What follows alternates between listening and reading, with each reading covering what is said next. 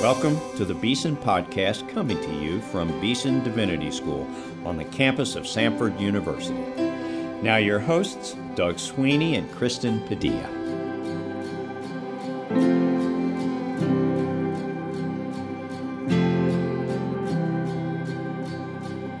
Welcome to the Beeson Podcast. I am your host, Doug Sweeney, here with my co host, Kristen Padilla. And today we continue our series on the work of God among Beeson's African American members, which we are featuring on the podcast throughout the month of February. Kristen will introduce today's guest in just a moment, but before she does, let me tell you that today, Tuesday, February 9, and next week, on Tuesday, February 16, we are celebrating our African American Ministry Emphasis Month in chapel. Today, February 9, the Reverend Thomas Wilder, pastor of the Bethel Baptist Church here in Collegeville in Birmingham, and a Beeson D Min student, will preach in chapel. Then on February 16, the Reverend Dr. Thomas Beavers, senior pastor of the New Rising Star Missionary Baptist Church in the East Lake community in Birmingham, a two time Beeson alumnus, will preach in chapel. You can listen to their sermons and participate in our Beeson Chapel services online at 11 a.m. Central Time each Tuesday at beesondivinity.com slash live. If you're listening to this podcast after the chapel dates have passed, you can find the sermons at beesondivinity.com slash videos. Now, Kristen, would you please introduce today's special guest? Thanks, Doug. We are glad to have Reverend Cameron Thomas with us on the show today. Cam is senior pastor of Mount Zion Missionary Baptist Church in Cropwell. He is the director of diversity, enrichment, and relations at Samford University, and of course, is a Beeson alumnus. Um, he is married to Tara, and we are so glad you are on the show today, Cam. So, welcome. Thank you so much, Kristen and Dean Sweeney, for this opportunity to share together. Looking forward to our conversation. We are too. And I just gave a very simple, short bio of you. So why don't you uh, tell us more about yourself, Cam? Um, where are you from? Anything about your faith journey and your family? Uh, no, you know, I think, Kristen, what you said was typically enough for an introduction, but I'll say this I'm from a small town in Alabama called Goodwater, Alabama. Uh, there were probably about 1,200 people there, um, 13 stop signs, one red light, that kind of situation. And I cannot remember a time where I was not a person uh, of faith in, in any capacity. The church record shows that I was baptized at two and a half years old. That's still, you know, debatable and questionable for a lot of people concerning, you know, the authenticity or sincerity of it. But I must say that I see it as the beginning of what it is that God uh, has has led me to at even in this point in my life. I started. I was a licensed preacher at the tender age of 14, which is crazy to think about now that it's almost been uh, 15 years since that uh, December evening at, at my small Baptist church uh, when people were gathered in our small sanctuary in order to hear what thus saith the Lord uh, from a preacher at such um, such a young age. And and so from there, uh, I've been on a church staff since I was 16 years, 16 years old, and with that, it's uh, it's been an amazing experience. Um, to say that I would have envisioned myself um, being a bivocational pastor or even um, serving as a pastor at this age probably was not on my radar of possibility, even uh, that. Uh, that cool, brisk uh, December night there in my initial sermon. But I am grateful for the journey the Lord has brought me up, even up to this point. Um, and with that, I've served as youth minister and transitioned to my um, current position as a pastor of the Mount Zion Baptist Church in uh, Cropwell, Alabama, which is right outside of Pell City. Been there be eight years this upcoming March, and and not only my church work but also denominational affiliation. Uh, our church is a part of the Alabama State Missionary Baptist Convention, and with that association, we have an opportunity to serve within our networks of church, and so opportunities have been extended to me as well in that capacity with serving as one of the youngest vice presidents in our state convention. And so that has been a very unique opportunity to be a part of the shaping and the formation of what it is that our denominational work looks like. Uh, and so it's it's been an enchanting journey. I think that it's been one that has been eye-opening to the realities of God's powers and provision being made evident in my life, but also it's been a grace-filled journey. And I'm grateful for how God um, has orchestrated us to this place and point, but also along that route, I uh, had a chance to experience an amazing uh, educational journey here at Samford University and there at Beeson Divinity School specifically. So, no, it's it's been great. Reverend Thomas, if I could draw you out just a little bit more about your time at Mount Zion and your service in the Missionary Baptist Church in general, I'd love to because I think I know you were the youngest pastor in the history of your church, Mount Zion. You've already told us you were baptized. I mean, at least for a Baptist, that's a very young age very young to age. be baptized. and you became a denominational leader at a young age. I think you started pastoring that congregation while you were still a student, even. Is that right? At Samford. Yes. My so, so what's year. that like? Tell us about that and tell us about even just the spiritual uh, struggle of somebody who who's always feeling young but is being called into ministry and is trying to be faithful uh, at a young age. I'll say this, uh, Dean Sweeney. Thank you for for allowing me to kind of draw that out um, a little bit. It has been truly an amazing experience to see how how God has opened doors and opportunities that somewhat have seemed to um, in comparison to others, been on kind of fast forward. But I stand in awe of this, but I also have a deep appreciation for history. So with this, it allows me to to work in kind of really what I believe is an area that the Lord has gifted me with in taking and assessing what history is it that we have received denominationally as well as our church. When I was 20 years old and was called to Mount Zion, uh, I left the previous church I was serving as youth minister. I tell the church all the time I left kicking and screaming and crying. And it wasn't because I was not excited about the opportunity uh, to serve at Mount Zion, but uh, there was just so much investment that had been made, commitments as well as investments personally in me as a as a minister, but also that which we were doing in in the specific area of ministry that we were serving.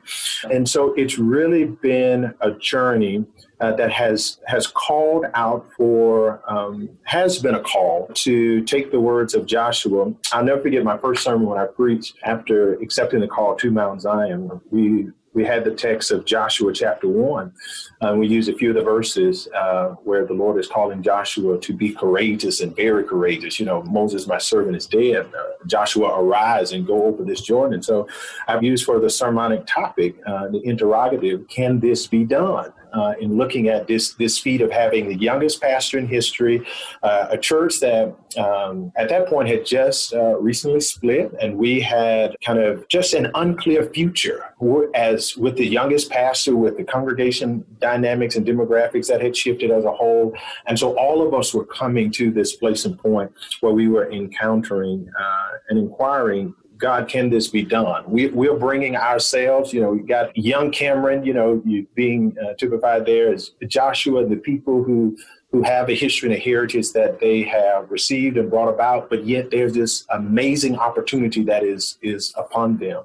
And so in seeing it in light of that, it it really has helped shape my my kind of pastoral uh, aspiration and even uh, open opportunities for denominational service as well because um, much of the chances and opportunities that I receive is, has been kind of connected to being present.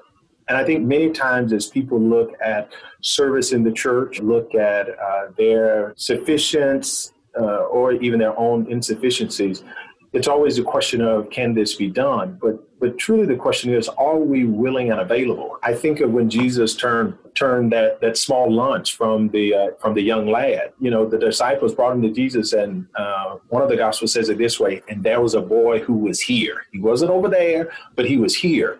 Now, what he had probably was not the best that we needed, but what he had was sufficient, you know, in, in that case, in putting it in, in the Lord's hand.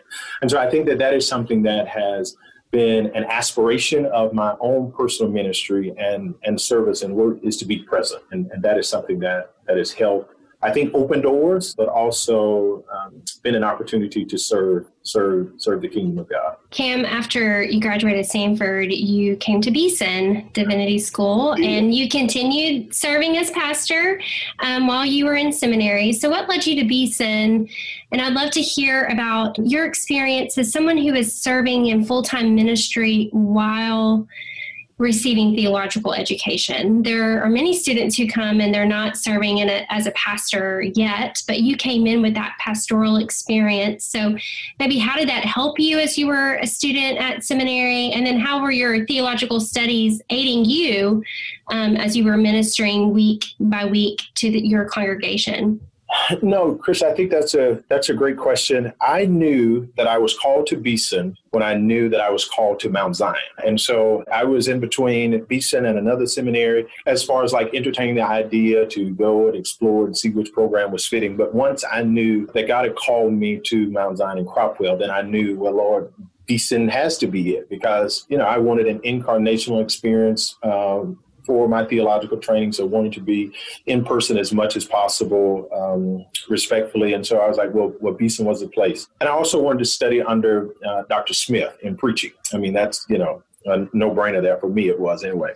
And so with that, I must say that to be honest, I was only able to survive seminary because I was involved in the local church. And I know that's not the experience for others or even for many, or as Dr. James Earl would say, and he was talking about preaching, but talking about this burdensome joy that comes along with, with this. But to be able to have a eh, you know, entrenched in theological exploration, but also having uh, an ecclesial experience in close proximity, uh, was able was, was an opportunity for me to be able to to put boots on the ground concerning the experience of, of things that uh, theologians and biblical scholars and homileticians, respectfully, and church historians, they sometimes can can become so siloed in their experience that they forget that we are preaching and learning about a grace that has to be applied to real life. And so seminary helped me satisfy my intellectual appetite, and the local church allowed me to satisfy my church life, ecclesial affinity.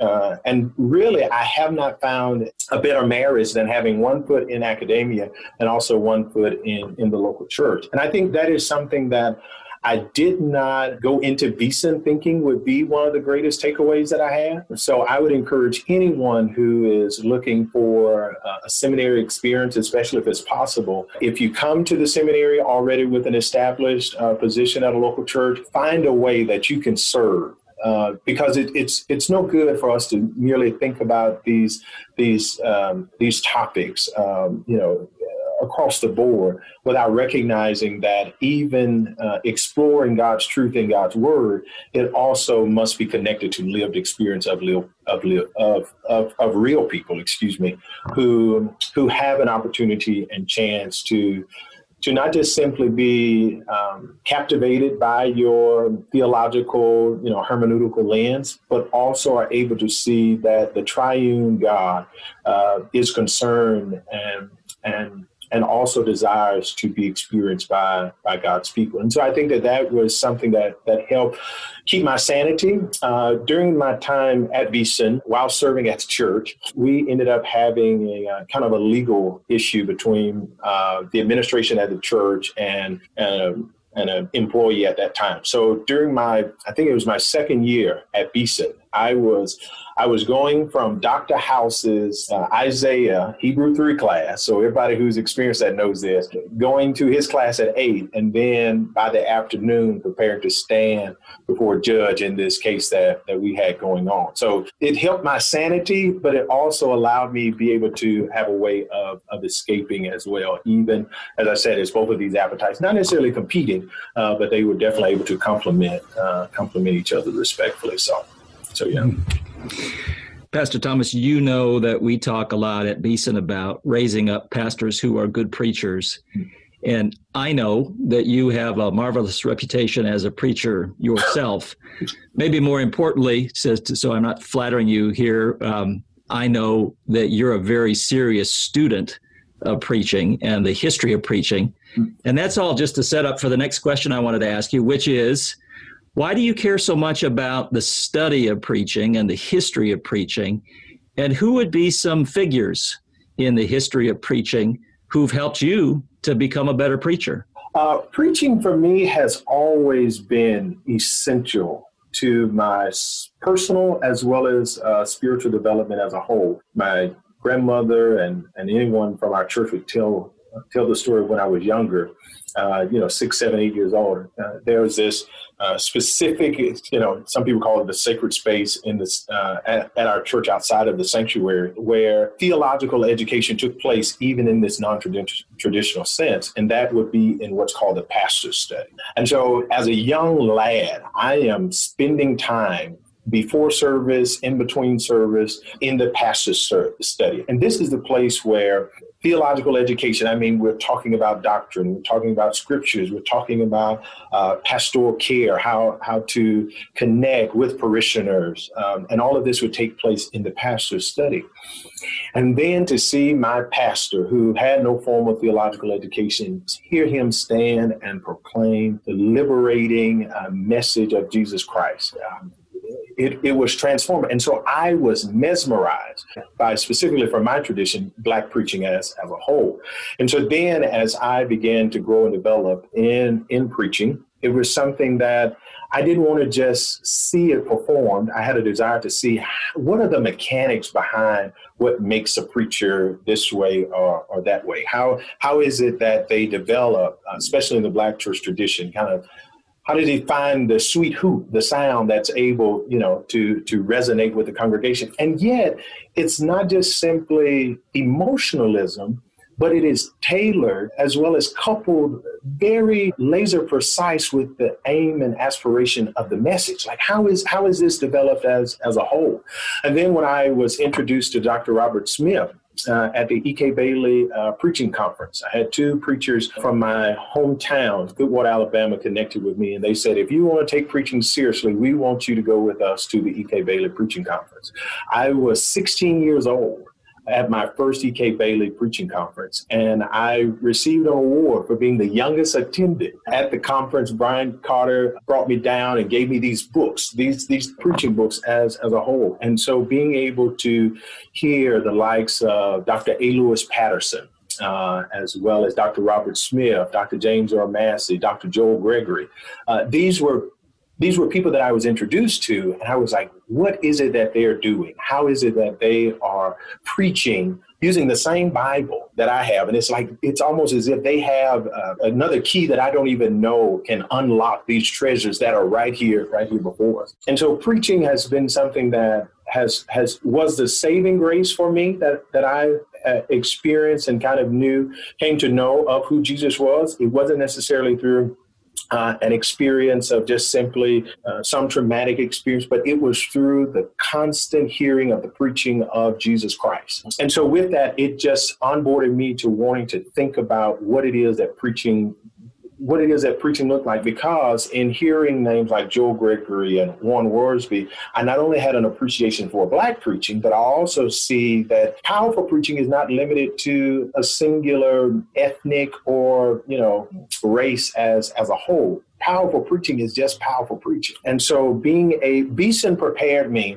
uh, I would say, in a manner and capacity to engage not only the best of Bryan Chapell, not only the best of, you know, um, the necessary components of Eugene Lowry's homiletical plot, but I still was able to hold in tandem with that the rich tradition that I received in my black upbringing and being able to marry those together. Like I never knew that I could do, you know, first person expository preaching sermon uh, until I heard Haddon Robinson do it. And I was like, this is all of the necessary components of what uh, good black preaching looked like, but also it has a unique flavor that I had never been introduced to. And so that is where I was onboarded with an amazing experience to explore deeper depths about preaching. If there were some names that I would make note of that probably would be uh, great examples outside of simply, you know, Martin Luther King Jr. and probably Gardner Gardner Taylor, I would have to recommend. He's a contemporary of King and Taylor, as well as he's in New York, pastor by the name uh, William Augustus Jones, who has lectured before at Beeson, as well as E.K. Bailey.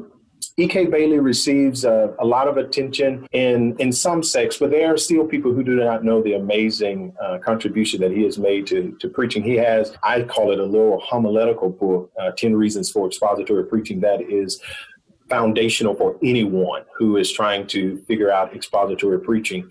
But I would also add to that list our Alabama State Missionary Baptist Convention current president. Uh, he's a manuscript preacher, a pastor by the name of Melvin Owens, who's a bi- bivocational pastor preacher, but he and he preaches with a manuscript. And the beautiful thing about his preaching is is that he's able to make the words come off of the page. And so much so that it's something that allows for uh, it's not just something to be read because he's a wordsmith uh, par excellent, but he is able to to be conversational even in him reading his his manuscript. So so with that, it's a wide kind of breadth of of of you know varying varying preaching methods, but the you know complete perspective of, of preaching and its possibilities. So so yeah. That's so helpful uh, and helps lead me into the next question that I wanted to ask you. You mentioned the rich tradition of the African American preaching.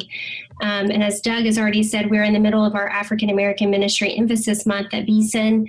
So I would love for you to talk more about the rich tradition of the African American church. Hmm. Uh, preaching is a part of that, but it's not the only thing. And um, I believe uh, you're also a part of the National Baptist Convention.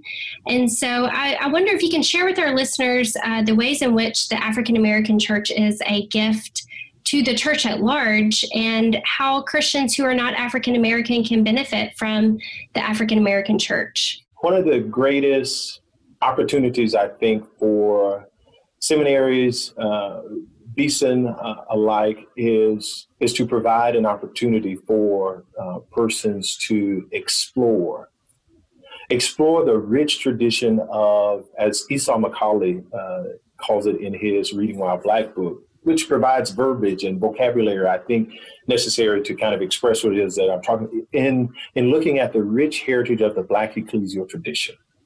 First off, if we're going to be honest um, about it, it, the Black ecclesial tradition or the Black church, if we want to you know be succinct in calling it that, is not monolithic. And so, with that, I think many times um, it has received a negative connotation because probably what has been perceived about the black church probably is not true to the heart of the black church. Uh, it, it's so important for us to recognize one of the great great reasons that we even have the black church because the black church is a place where identity as well as dignity is was was formulated as well as expressed for those former well enslaved and even former enslaved persons with the visible institutional church and also with the invisible uh, church the hush harbors and, and, the like where even though enslaved person this is dating back to slavery and, and i'll try to walk it up contemporary even when the degradation was taking place the dehumanization uh, was being experienced by enslaved persons there still was a dignity that was able to be imputed to them uh, concerning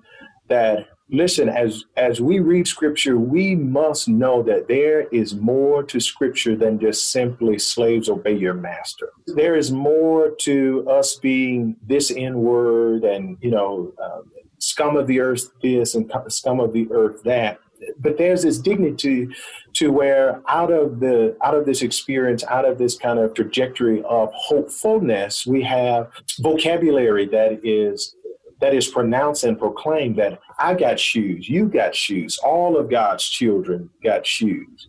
And so then when we move from kind of this institutional infrastructure that is built in the formation of uh, black denominations in, in their origins we move from being this or that in in in society and in the social standings. And then when we come into the church we move from just boy or girl here but we move to brother and we move to sister. So so here's a place where there's affirmation and dignity that is is expressed as well as affirmed because we are seeing ourselves as God sees us. And so with that, I think that what has had what has happened and we, you know, we see this in looking at Black History Month and looking at the civil rights movement, we see the intricately woven uh, trajectory of the black church and the civil rights movement with all that comes with uh, with that respectfully but we see that the mass meetings where people were organized and galvanized in order to be prepared for the sit-ins to be prepared for the marches they were church services. I mean, they were singing songs, preachers were preaching, uh, and they were being housed and held in churches. So there was this sanctified dignity that is given to the movement because it has such rich christian christian foundation. And it's not an aspiration to be attached to just singularly a social movement. It is something that people saw that they deserved not just simply because they were americans but because they were people of god and and these people were image bearers of God, and they desired to see that what they experienced in their own ecclesial activity, ecclesial experience was was dignity that they were able to walk around even as dogs were sat on them, as well as even fire hoses. You know those extreme scenarios and situations, and the Jim Crow uh, poll taxes, all those kind of things. They were able to see these things are worth fighting for because Jesus makes a difference. And so, in that, my boyhood pastor would conclude every sermon. I, and he had a way of, as Dr. Smith would call it, finding his highway to Jesus, uh, in being able to say that um, that Jesus died, and he also rose early. You know, the black preacher would, would proclaim early Sunday morning, and then he would go into this other mantra where he says, "Since he got up, you can get up." You know you can get up out of poverty. You can get up out of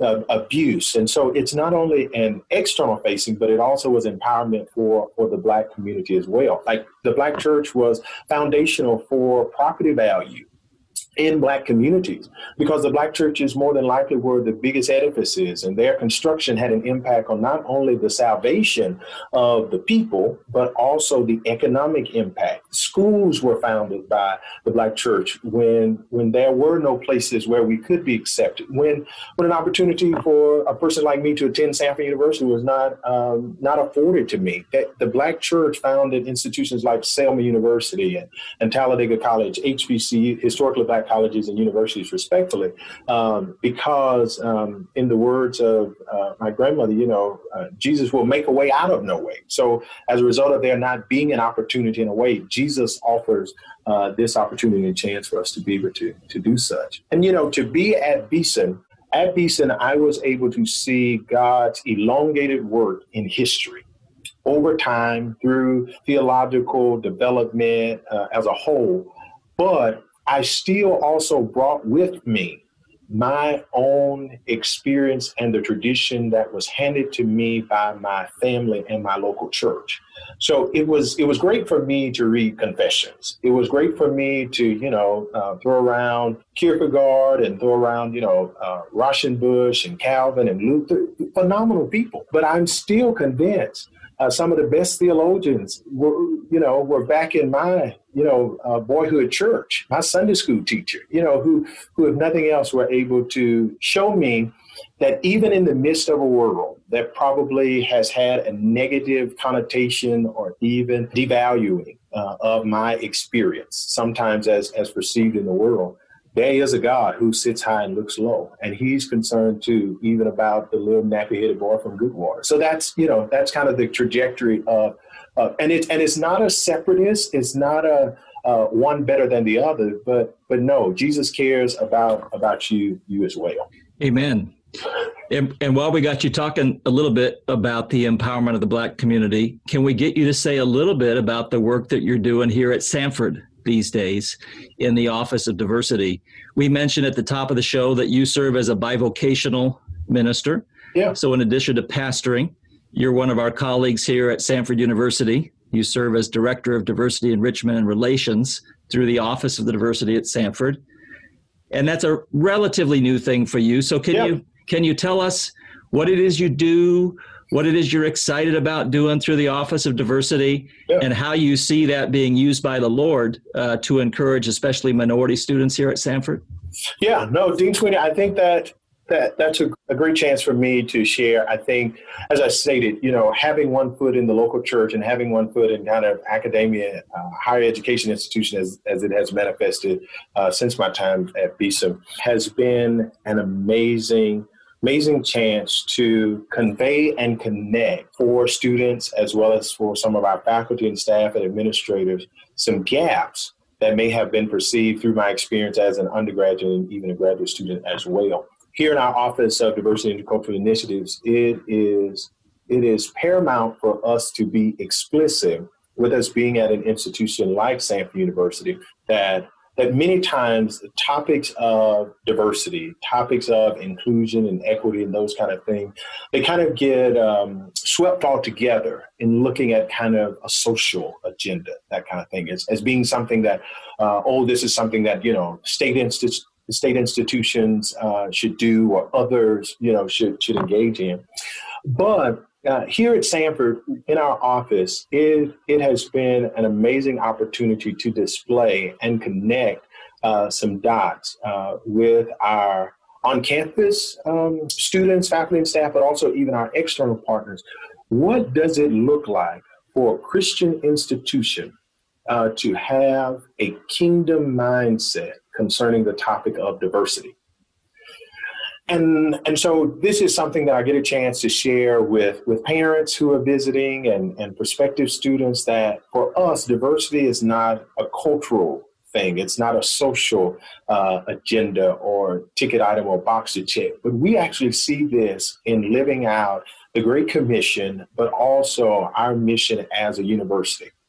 And so, in doing that, some of the amazing things that we have coming up are geared towards not just simply providing educational opportunities for our students uh, and faculty and staff to learn and to grow, but also to enhance what it is that we're doing on, on our campus with respects to making sure that as we continue to work towards representing even on our campus and our student demographics and our faculty and staff respectfully, able to see that these things reflect uh, God's vision concerning what, what this work should should look like. And with that, our, our office uh, is participating uh, in, in trainings for all of our faculty search uh, committees and looking at ways that we can enhance our engagement with external partners. Uh, we we began to forge conversations. We had an amazing conversation with um, uh, Dr. Douglas Webster, who participated. He's faculty there at Beeson, participated with us in um, in talking about what does justice look like. And so, being able to uh, host conversations as well as invite our community to not only affirm for our students of colors or our non-majority students that not only does God see you, but also Samford University sees you and we value you. You have a presence here, but also to expand the interaction, uh, the knowledge of our majority students who who, are, who we have the responsibility of shaping and preparing them to engage in a global world. But even in their engagement, they need to recognize and be able to see that every decision that they make, whether that is as a healthcare provider, is that as a chemist in the lab, is that as a preacher, that as a lawyer, that you have a responsibility to share uh, in every aspect uh, the light of Jesus Christ wherever you are. And if that is serving in an urban setting, if that is serving in a C suite capacity, that, that you too have a responsibility to kind of live out what Jesus says uh, when he proclaims uh, in Luke chapter 4 the Spirit of the Lord is upon me. And he begins to make this proclamation of what he's coming to do and upend and, and, and uproot these systems that have an impact, that have had ricochet impacts that probably were not, we could not see clearly concerning their uh, long-term impact because the decision was made and, and intent is clouded. You know this as a historian. Intent sometimes become clouded, but despite intent, it's had an impact. And how it is that we respond to that, how it is that we cultivate a community that is that it that better embodies uh, the witness of Jesus Christ. That's that's the most exciting thing about our work. And I must say this: uh, I'm able to have this kind of hermeneutic, this lens appropriate because of my time uh, at Beeson. So I'm most I'm most appreciative of that. Cam, we always like to end these shows by asking you what God is doing in your life personally and teaching you these days. You've already have pointed us to jesus multiple times during this conversation into the bible. I mean you are a preacher after all but we'd love to just end by uh, hearing a personal word. What what is god doing in your life these days?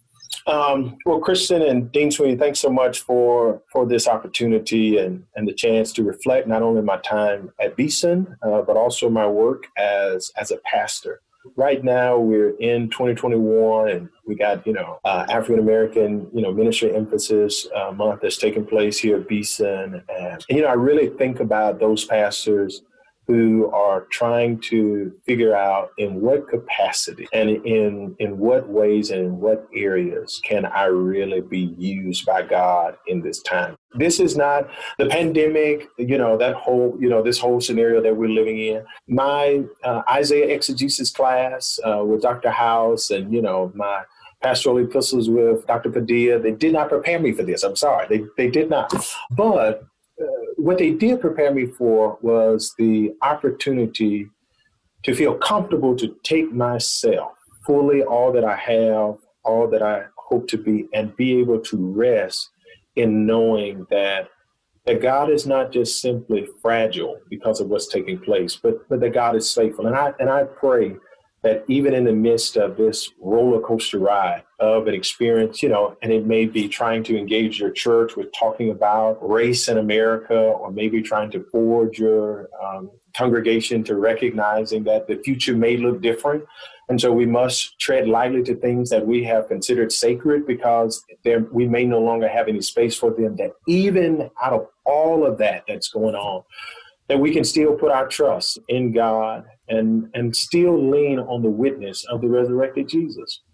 And in that, yielding ourselves uh, to, to the witness of, of trusting that, um, that, that God will preserve us, God will protect us. And I hope through this conversation, even for me starting at two and a half years old and am where I am now, that it's, it's been a God story. It's, it's a God thing. And I pray that others too will get to the place and point where we will look at promotions and opportunities, not simply as a burden, but as an opportunity to say, God, how can you use me here? And I, and I want to be available to do that. I hope that others too will be encouraged to know that God is still working, even, even in 2021 and in our work, whether that's a black pastor in rural Alabama or, you know, a white pastor in urban, you know, I don't know, Huntsville or whatnot, you know, that, that God, God is at work. Even when you feel isolated, God, God is at work. And guess what?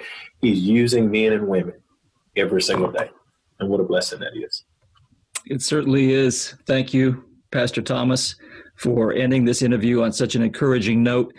Listeners, you have been listening to the Reverend Cameron Thomas, Senior Pastor of Mount Zion Missionary Baptist Church in Cropwell, Alabama and Director of Diversity Enrichment and Relations here at Samford University. We are very proud to say he is an alumnus of Beeson Divinity School, and we are grateful to him for giving us some time today. Thank you very much for tuning in. Uh, we'll meet with you again next week, and we say goodbye for now.